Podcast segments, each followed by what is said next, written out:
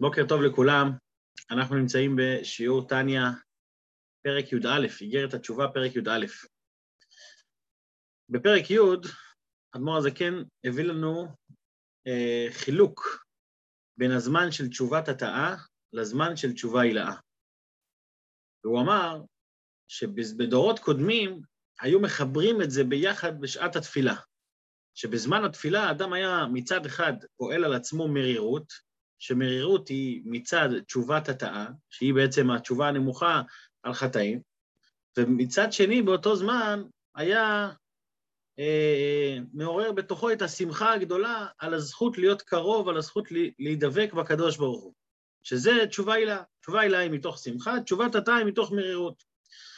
אבל אמר אדמו"ר הזה, כן, היות שאנחנו נמצאים בדור יתום, דור כזה שהמוחין מנותקים מהמידות, אנחנו קצת קשה, ל... קשה לאדם להיות בשני מצבים בו זמנית, גם מרירות וגם שמחה, איך אפשר להיות? לכן מה, בואו נחלק את זה, בואו נפריד את זה. נפריד את זה, לשל... השלב הראשון, תשובת התאה תהיה בלילה, בקריאת שמע, בתיקון חצות, או פעם בשבוע, ביום חמישי בלילה. ותשובה הילאה, את העניין של תשובה מתוך שמחה, את זה נשאיר לתפילה רק תשובה מתוך שמחה.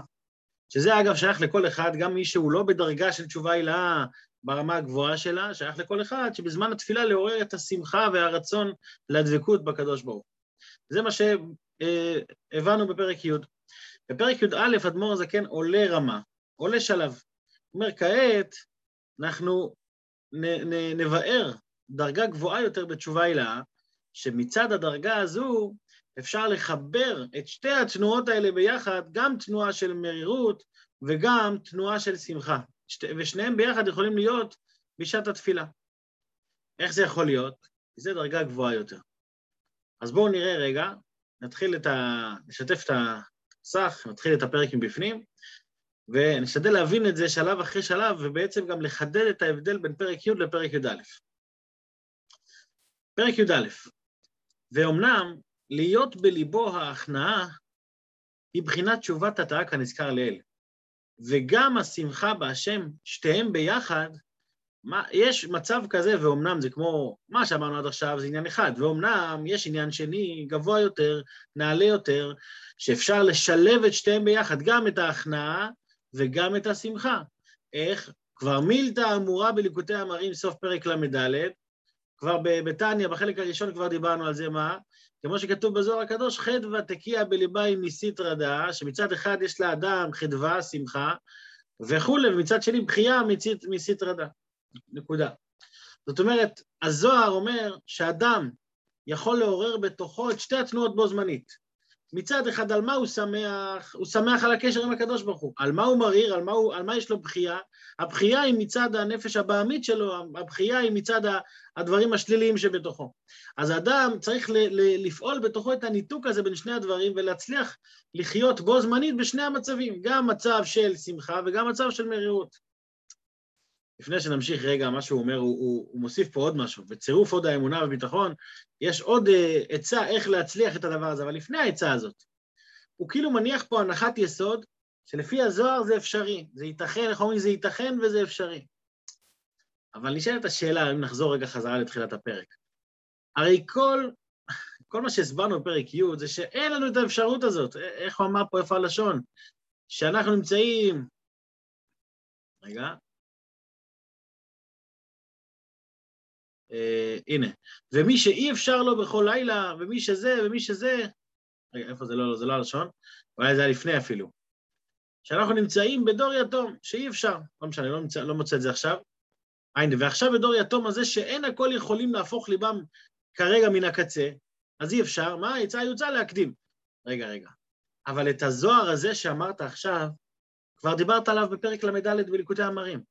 אז למה שלא בפרק י' תעצור רגע ותגיד, רגע, הזוהר אומר שאפשר גם מהירות וגם שמחה ביחד. הוא לא אומר את זה, מה הוא כן אומר?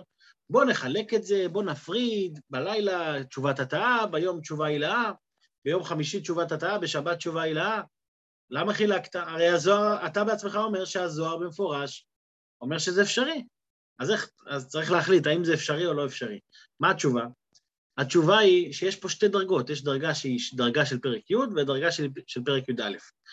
ובשביל להבין את זה צריך להקדים טיפה את מה שמובא בפרק ל"ד. נחזור רגע לל"ד. פרק ל"ד, איפה הוא נמצא? הוא נמצא בליקוטי המרים, בסוף הסדרה על השמחה. אם אני לא טועה, זה היה שיעור של פורים, לא? בסוף הסדרה על השמחה, זה היה פרק ל"ד, שם אדמו"ר הזקן מבאר איך הבינוני יכול תמיד להיות בשמחה תמיד, הוא יכול, ולמרות שהוא צריך להיות במרירות לפעמים, הוא משלב את שניהם. חשוב להבין שספר של בינונים נכתב עבור מי? עבור בינונים. ומה זה בינוני?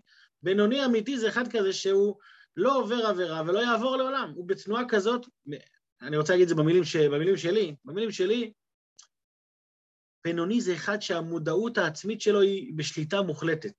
יש לו שליטה עצמית על כל מה שקורה בתוכו, מחשבה, דיבור ומעשה. זה, זה שם, הוא, הוא, כל הזמן, הוא כל הזמן נמצא ב, בשליטה הזאת. ולכן, היות שיש לו חיים של מודעות עמוקה, הוא יכול לשלב את שני ההפכים האלה בו זמנית. למה? כי הוא במודעות. יש אנשים שהם כל כך שולטים בעצמם, שגם שהם, שהם מתרגשים מאוד, גם שהם בסערת נפש, אתה לא רואה עליהם כלום בחוץ. הוא מראה, משדר ביטחון, משדר עוצמה, למרות שהרגע הפילו אותו, כן? אבל הוא משדר את העוצמה הזאת. למה? כי הוא בשליטה. איך אומרים? הוא שולט בכל שריר בפנים שלו. הוא יכול לשדר לך משהו אחד למרות שבפנים הוא משהו אחר. הבינוני הוא אחד כזה שיכול גם להיות בתנועה של מרירות וגם להיות בתנועה של שמחה, וזה לא מפריע לו, כי הוא במודעות. באיגרת התשובה, אדמו"ר הזה כן לא מדבר רק לבינונים, זה אומנם ספר של בינונים, זה חלק מספר של בינונים, אבל הוא מדבר על אנשים כאלה שהם עדיין לא הגיעו לדרגת בינונים. הם, מבחינת, הם מבחינתו בעלי תשובה. מה ההבדל בין בעל תשובה לבינוני? אצל בינוני מופרך לגמרי ש, ש, שיהיה לו עניין של רע. זאת אומרת, יש לו רגשות שליליים, יש לו, בנפש שלו היא נפש של רשע, אבל בפועל ממש, מחשבה, דיבור ומעשה, לא שייך אצלו שום דבר שקשור לרע. בעל תשובה לעומת זאת, אחד שחזר בתשובה. הוא חזר בתשובה באמת, והקדוש ברוך הוא סולח לו, והכל טוב ויפה, אבל יכול להיות שמחר הוא ייפול עוד פעם. איך אמרנו? רשעים מלאים חרטות. מתחרט, נופל, עושה תשובה, ואחרי זה הוא, הוא, הוא נופל שוב. זאת אומרת, התשובה שלו עדיין לא מושלמת. בינוני לעומת הבעל תשובה, המלחמות שלו הן מלחמות פנימיות, אבל בחוץ הוא כמו צדיק. בעל תשובה, המלחמות שלו הן לא מלחמות פנימיות, הן מלחמות חיצוניות. הוא נופל, הוא נופל, קם, נופל, קם. מנ... והתשובה אצלו היא אמיתית, באמת הקדוש ברוך הוא סולח לו, הוא לא, הוא לא עושה את זה מן השפה ולחוץ. רק מה, זה לא נצחי, זה לא מצליח להתקיים. זה תמיד בא עם דברים אחרים. אז לכן, זה, זה אגב מתחדש לי גם, ש, שיש פה עוד דרגה, בעל תשובה, יש צדיק רשע בינוני, זה אנחנו מכירים, אבל יש בעל תשובה. הוא לא רשע, כי הקדוש ברוך הוא סלח לו. הוא לא צדיק, אין סיכוי, יש לו נפש בעמית, הוא גם לא בינוני, כי, כי אצל בינוני מופרך לגמרי, ואצלו לא מופרך לגמרי. אז זה בעל תשובה. ועל אדם כזה, אדמו"ר הזה כן בא ומדבר. לכן בפרק י', כאן אומר אדמו"ר הזה כן באמת, אי אפשר. אי אפשר לשלב ביניהם, כי הבעל תשובה הזה הוא לא בשליטה מוחלטת, הוא לא כמו הבינוני, אז, אז הוא לא יכול, הוא, הוא ייכנס למרירות, הוא לא יצא מזה, הוא לא יהיה מתוך שמחה. אז הוא חייב לקחת צד אחד, והוא יחלק את זה לשני חלקים. בפרק י"א, אדמו"ר זה כן עולה רמה. כאן הוא אומר, בוא אנחנו נדבר, גם פה הוא לא מדבר על בינוני לגמרי, כי עדיין מדובר פה על בעל תשובה, אבל זה בעל תשובה שהוא כבר מתקרב לבינוני. אגב, עוד, עוד נקודה לחידוד ההבדל בין בעל תשובה לבינוני, שבינוני זה אחד כזה שלא מרגישים עליו שהוא בעל תשובה. יש, יש אנשים שחוזרים בתשובה, מרגישים עליהם שהם חוזרים בתשובה. הם עדיין באורות, הם עדיין עם כל האש וההתלהבות. ואתה אומר, בואנה, הנה, הוא חזר אתמול בתשובה. בינוני זה אחד כזה שהדברים אצלו נהיו כל כך מוחלטים, כל כך חזקים, אתה לא מרגיש עליו בכלל שהוא בעל תשובה. מבחינתך, גם בעבר שלו הוא היה, אתה רואה בן אדם כזה, אתה אומר לו, אה, אתה לא חוכמה, אתה נולדת בבית דתי, ואז הוא מספר לך, מה, אתה לא יודע עד גיל 30 איפה הייתי, מה עשיתי. יש אנשים כאלה, יש אנשים שאתה מסתכל עליהם, אתה בכלל לא מדמיין שהם אי פעם היו משהו אחר. זה, זה לא, לא, לא שאני אומר שהם בינונים, אבל אולי כן, אי אפשר לדעת. ו, ו, אז זה ההבדל בין בעל תשובה לבינוני. אז פה בפרק י"א אנחנו מדברים על הבעל תשובה בדרגה גבוהה יותר, שהוא כבר, הוא כבר לא, הוא, הוא כבר בשליטה, הוא כבר במודעות, הוא כבר מתקרב לבינוני. ואליו אומרים לו, יש לך זוהר, והזוהר אומר לך שאתה יכול לשלוט בשניהם ביחד. ולכן אנחנו מרגישים פה, אנחנו נרגיש את זה גם במהלך פרק י"א, שעלינו פה ברמה, עלינו פה לדרגה גבוהה יותר. אוקיי, בואו נמשיך, קצת הארכנו, בואו נמשיך. אז מה, אז מה, אחרי שאנחנו יודעים על הזוהר הזה, אדמו"ר הזה כן אומר, בוא, יש פה גם, אפשר עוד מה לצרף בשביל, בשביל לעזור לתנועה הזאת, בשביל לחבר את התנועות האלה. והצירוף הזה, אגב, הוא שייך לכל אחד, לא רק לבעל תשובה ברמה גבוהה, אלא גם לכל אחד שהוא מרגיש את עצמו בעל תשובה ברגע נמוכה או רשע, לא משנה איפה אנחנו שמים את עצמנו, הדבר הזה שייך ונותן כוח לכל אחד, בפרט שהרבי אומר שאנחנו נמצאים אה, אה, בערב הגאולה, אז תשובת אתה היה ביום חמישי בלילה, אנחנו נמצאים כבר ביום שישי אחרי חצות, אז זה כבר תשובה הילה, כל, כל יהודי שייך לתשובה הילה במידה מסוימת. שמה זה תשובה הילה? עבודה מתוך שמחה. איך הוא יעשה את זה? בואו נראה פה עצה. ובצירוף, עוד, האמונה והביטחון להיות נכון ליבו בטוח בהשם. אם אתה תתבונן אתה, ותסתכל מי, מי הולך, מי השופט שלך, מי ה... מי, לפני מי אתה עתיד לתן דין וחשבון? ממלך מלכי המלכים הקדוש ברוך הוא. והקדוש ברוך הוא מה הוא? כי חפץ חסד הוא, אני קורא בפנים. כי חפץ חסד הוא וחנון ורחום ורב לסלוח. אם אתה תתבונן במהות של הקדוש ברוך הוא, שהוא רב לסלוח, מה זה רב לסלוח? לא משנה כמה פעמים אתה נופל, הוא תמיד יסלח לך. זו תכונה מיוחדת שיש רק לקדוש ברוך הוא. גם בן אדם רגיל, אתה, מישהו פגע בך, אתה סולח לו, פגע פעם שנייה, פעם עשירית שהוא פגע, אתה אומר כבר, בוא נעזוב אותי, כאילו, די, לא... סולח, לא סולח, אז רק תעזוב אותי בשקט. אצל הקדוש ברוך הוא אין את ההבדלים האלה. בפעם המיליון, מבחינתו זה אותו דבר כמו בפעם הראשונה. זה נקרא רב לסלוח. ולא רק שהוא רב לסלוח, אלא הוא עושה את זה תכף ומיד. הוא מיד, מיד באותו זמן ש, שאתה מבקש סליחה, הוא מיד סולח לך. תכף ומיד שמבקש סליחה, מחילה וסליחה מאיתו יתברך. כי רוב רחמך, כן, זה אנחנו רואים, הוא מביא פה פסוקים שאומרים אותם גם בקריאת שמע, תיקון חצות, כי רוב רחמך מחה פשעה, יקבסני, תארני, וכל עוונותיי מחה וכולי. בלי שום ספק וספק ספקה בעולם. זאת אומרת, במאה אחוז, בוודאות של מאה אחוז, הקדוש ברוך הוא יסלח לך. בן אדם שבא בגישה כזאת, כן, אחד, אחד מגיע לראיון עבודה, נגיד, והוא לא בטוח שהוא יתקבל, כן, לא, הוא, בסדר, הוא, הוא כזה חצי קלאץ'. אבל אחד שמגיע והוא יודע שמחפשים אותו שם בצד השני, והרעיון עבודה זה רק כדי לראות מי הוא. אז הוא נותן את כל ה... הוא נותן את הספיץ' הכי טוב שלו. למה? כי הוא, הוא בטוח שהולכים לקבל אותי, אין סיכוי אחר, אין דבר אחר. בן אדם שבא לבקש סליחה מהקדוש ברוך הוא צריך לדעת שאין דבר כזה שאתה יוצא מהחדר והקדוש ברוך הוא לא סולח לך. הוא סולח לך בוודאות במאה אחוז. אז אתה תעשה מצדך את המקסימום כדי, כדי שהוא יסלח לך. הוא בכל, הוא בכל מקרה יסלח לך. אז זה, זה נותן לאדם כוח לעבוד מתוך שמחה, כי תמיד יש את האפשרות להיות קרוב. לא משנה איפה אני נמצא, אני יכול תמיד להתקרב. עכשיו, איך אני יודע, איך אני יודע שאין שום ספק וספק ספקה בעולם שהקדוש ברוך הוא סולח לי? הוא מביא פה הוכחה. מה ההוכחה? מתפילת שמונה עשרה. וכמו שאנו מברכים בכל תפילת שמונה עשרה, בכל uh, תפילה באמצע היום, ובתפילת שמונה עשרה, תכף שמבקשים סלח לנו וכולי, מה אומרים בסיום הברכה? ברוך אתה השם, חנון המרבה לסלוח. עכשיו, חנון המרבה לסלוח, אתה אומר פה ברכה. כשאדם מברך על תפוח ואומר, ברוך אתה השם, אלוקינו מלך העולם, בורא פרי העץ, הוא חייב לאכול את התפוח. אם הוא לא יאכל את התפוח, הברכה שהוא בירך הייתה ברכה, נקראת ברכה לבטלה, סתם ברכה. כשאתה מברך ואתה אומר לקדוש ברוך הוא, חנון המרבה לסלוח, אז אם הקדוש ברוך הוא לא סולח לך, זה ברכה לבטלה. ויש כלל שאומר שאם יש לך ספק שאולי הברכה הזאת שלך תהיה ברכה לבטלה, אז אתה צריך לא לברך. והרי, בוא נראה, והרי ספק ברכות להקל. ספק ברכות להקל זה אומר שאתה עדיף שלא תברך, למה? משום חשש ברכה לבטלה. יש מקומות שאומרים ספק ברכות להקל, והכוונה שם, שבאמת, אם אתה לא יודע מה לעשות, אל תברך. אבל אם אתה רוצה להחמיר על עצמך, תברך. תיקח דוגמה, שוב, זה לא איזה פסק הלכתי, אבל אולי נגיד המושג של נרות חנוכה. יש לך ספק אם לברך, לא, ההוא כן צריך לברך, ההוא לא צריך לברך, ואז הוא מברך, אז הוא בירך. זה לא, לא בטוח שזה ברכה לבטלה. אבל במקומות מסוימים, שזה, כשיש חשש של ברכה לבטלה, אז אתה לא יכול להחמיר על עצמך ולברך שוב. כי זה, כי זה ברכה לבטלה. אז זה הרעיון פה, שב-18 חכמים תיקנו לברך, ברוך אתה השם, חנון המרבה לסלוח, אז הלכתית זה לא ברכה לבטלה, כי אחרת לא היו מתקנים את זה. אז אם זה לא ברכה לבטלה, מה זה אומר? שהקדוש ברוך הוא סולח מיד. הברכה הופכת את העניין הזה למציאות. אלא, אין כאן שום ספק כלל, מאחר שביקשנו סלח לנו מחלם. עכשיו מוסיף פה אדמו"ר הזה כן משהו שהוא כמו בסוגריים, כדי להסביר את ה... הרי אחרי, אחרי, שס... אחרי שהקדוש ברוך הוא סלח לנו, מה אנחנו מבקשים? עכשיו תגאל אותנו, סלחת לנו, עכשיו תגאל אותנו, גואל ישראל. אז לכאורה נשאלת שאלה, אתה אומר, ברוך אתה השם גואל ישראל, אז זה גם ברכה.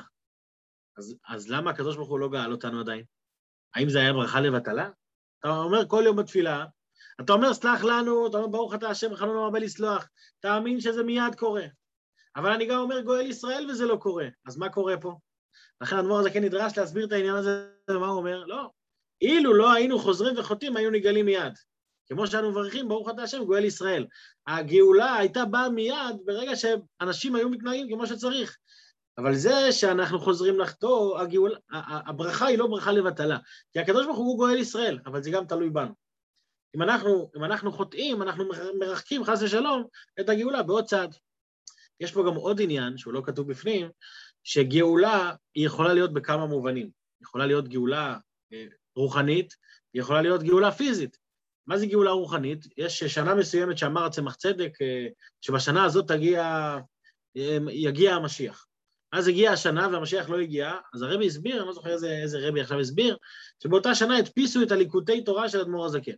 זאת אומרת, ספר של חסידות עם אור אלוקי כל כך נעלה, הספר הזה הוא היה מעין גאולה שהגיעה. אז אנחנו רואים שהגאולה היא, יש גאולה גשמית, מה שאנחנו מחכים, נחכה לו בכל יום שיבוא, אבל יש גאולה שהיא גאולה רוחנית. אז הברכה הזאת היא לא ברכה לבטלה. אתה אומר, גואל ישראל, קרה, קרה גאולה בפועל ממש, ברוחניות. כדי שזה יקרה גם בגשמיות, זה תלוי במעשינו ועבודתנו כל זמן במשך הגלות. ואם אנחנו, איך, ואילו לא היינו חוזרים וחוטאים, אז באמת היינו נגולים מיד. מיד, בלי שום, בלי שום הפסק, בלי שום הפסק של זמן. אז זה לא ברכה לבטלה גם בזמן הזה. אדמור ככה מסביר את זה בסוגריים, כי אם הסלח לנו לא ברכה לבטלה, אז גם גואל ישראל לא ברכה לבטלה. הוא חוזר חזרה לנושא של הסליחה ואומר, והרי, שוב, אנחנו נמצאים פה בהתבוננות שהאדמו"ר הזה כן מדריך אותנו, איך כל בן אדם צריך להסתכל על איך הקדוש ברוך הוא מסתכל עלינו, ואיך השם סולח לנו בכל רגע ורגע. והרי אפילו במידת בשר ודם, כן, שצריך האדם למחול, תכף ומיד שמבקשים ממנו מחילה. אדם שפגעו בו, צריך למחול מיד. עם ישראל הם, הם אה, ביישנים ורחמנים. הרחמנות היא חלק מה-DNA של עם ישראל. אז מיד שמישהו מבקש ממך סליחה, תמחל לו, ולא יהיה אכזרי מלמחול. אדם לא צריך לאטום את הלב שלו ולהגיד, אני לא מוחל, האדם צריך לפתוח את הלב. והוא מביא פה כמה דוגמאות לאיזה מקרים אדם צריך למחול. זאת אומרת, יש מקרים שסתם מישהו פגע בי, אבל מה אני אעשה אם מישהו אה, פצע אותי? פצע אותי, זו תאונה, חס ושלום. אני צריך גם לא למחול. ואם אני, ו, ו, ו, ואם מישהו ביקש ממני, ואם אני ביקשתי עם מישהו כמה פעמים, והוא לא מחל לי, מה אני אעשה? מה, אין לי מחילה? אז בואו נראה, הוא הולך פה שלב אחרי שלב. אז הוא אומר, לא יהיה אכזרי מלמחול, ואפילו בקוטע יד חברו. תראי את בגמרא בסוף פרק ח' דבבא קמא, שם מופיע שגם במקרה כזה, אדם צריך למחול. נכון שזה קשה, אבל צריך למחול. זאת אומרת, זה שדורשים מאדם למחול זה כאילו זה אפשרי. אדם יכול לנתק ב, ב, בעולם הרגש שלו, הוא יכול לנתק את, ה, את הפגיעה האישית שמישהו פגע בו למחילה שהוא, שהוא צריך למחול לו. ואם ביקש ממנו ג' פעמים, שלוש פעמים, ולא מחל לו, שוב אין צריך לבקש ממנו. מה אנחנו רואים מזה שהוא לא צריך לבקש ממנו? כי שלוש פעמים זה חזקה, שלוש פעמים זה כוח. שלוש פעמים ביקשת, הוא כבר צריך למחול, זה התפקיד שלו. אתה לא צריך לבקש שוב, כי האדם הזה צריך למחול. אפילו שפעם ראשונה הוא לא מחל, פעם שנייה הוא לא מחל. פעם שלישית, זהו, אני לא מבקש ממך יותר, כי האדם עצמו מצידו חייב למחול, לא משנה באיזה מצב הוא. כאן הוא מביא מקרה שלישי שהוא כבר, שהוא כבר עמוק יותר, והגבעונים שביקש דוד המלך עליו השלום מהם מחילה בעד שאול, שהמית את הגבעונים ולא רצו למחול. דוד המלך אמר להם, תמחלו לו, שאול הרג את הגבעונים, דוד אומר, אומר להם, תמחלו, והם לא רצו למחול להם. אז אנחנו רואים פה מקרה שהוא קצת עמוק יותר. למה הוא עמוק יותר? שאול בעצמו לא ביקש מחילה. אז, אז הם יכולים להגיד, שמע, אם הוא רוצה שנמחל להם, לפחות שיבואו לבקש סליחה. שאול לא מבקש סליחה. מי מבקש סליחה? דוד המלך. דוד המלך בעצמו הוא זה שמבקש סליחה, והם לא רצו למחול. אז מה היה העונש שלהם על זה שהם לא רצו למחול? העונש שלהם היה, גזר דוד עליהם, שלא יבואו בקהל השם שהם רחמנים וכולי. אתה, אתה לא יכול למחול למישהו שפגע בך, למישהו ש... ו, ולא רק פגע בך, לא רק פצע אותך, אלא הרג אותך, שאול הרג מהם. ובכל זאת דוד מצפה שהם ימחלו לו. ובכל זאת הוא גם בעצמו לא מבקש סליחה. והעונש שלהם כל כך חמור שמרחיקים אותם בקהל השם. למה? כי אומרים, אתה לא יכול למחול, אתה לא רחמן. ועם ישראל הם רחמנים. אז מה אנחנו רואים? שהציפייה מעם ישראל, מיהודי, הציפייה והדרישה וזה שמאמינים שכל אחד יכול, זה לסלוח באמת בכל רגע ורגע. ולמרות שאתה בן אדם, ולמרות שפגעו בך, ולמרות שפצעו אותך, ולמרות שהרגו אותך, אתה עדיין צריך לסלוח. לא, לא, לא צריך להיות מזוכיסט, אבל כן צריך להיות רחמן, ולא אכזרי מלמחול. וכולי, כדאית בפרק ח' תיבמות, כמו שכתוב בפרק ח' של מסכת תיבמות. אז אם ככה זה במסע אדם, אם זה דרישה מבן אדם, מיהודי, גוף אה, ועצמות, כמו שאומרים, אז במידת הקדוש ברוך הוא על אחת כמה וכמה לאין קץ. אז אם, אם בן אדם דורשים ממני למחול על דברים כל כך חמורים, אז הקדוש ברוך הוא לא ימחול לנו. אז הקדוש ברוך הוא על אחת כמה וכמה, כי הוא רב לסלוח. הוא חנון ורחום, הוא... מידת, מידת הרחמים זה הוא, זה לא רק שיש לו רחמים, אלא הוא מידת הרחמים. ולכן, לא משנה באיזה מצב אני נמצא, תמיד אני יכול להיות מחובר אליו. וכשאני מתבונן בזה, אז העבודה שלי את השם היא מתוך שמחה. פתאום אני אומר, וואי, איזה זכות יש לי. בכל רגע ורגע אני יכול להיות מחובר. עזוב מה עשיתי אתמול, מה זה? נכון, צריך לתקן, צריך לעשות תשובה, הכל. אבל התשובה שלי מתוך שמחה על הזכות, על היכולת, על הכוח תמיד להיות מחובר ותמיד להתחבר. בעזרת השם שתמיד נתחבר, תמיד נתרומם, שתמיד נתעלה, ונכון שזה דרגות של בינוני, אבל איך אדמו"ר זה כן אומר בפרק י"ד, מידת הבינוני, מידת כל אדם. כל אחד יכול להגיע לרמת מודעות כזאת, לחבר את המרירות והשמחה, וכל אחד יכול להבין שהקדוש ברוך הוא מחכה לתשובה שלנו. הוא מחכה ורוצה רק מתי נגיע, כשאנחנו, פיתחו לי כפתחו של מחט ואני אפתח לכם כפתחו של אולם, בעזרת השם, ושזה יקרב גם וימהר את הגאולה האמיתית והשלמה שתגיע תכף ומיד ממש. יהיה יום טוב לכולם, בשורות טובות, יישר כוח למשתתפים. יישר כוח, יום טוב.